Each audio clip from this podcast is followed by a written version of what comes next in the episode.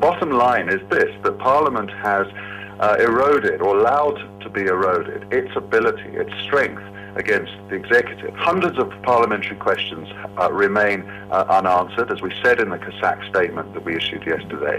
And on a number of occasions, ministers and officials have flouted their responsibilities to come to parliamentary committees. So what we've seen is a growing arrogance in terms of the executive and its willingness to, to, to be subjected to parliamentary scrutiny, and that uh, is unconstitutional.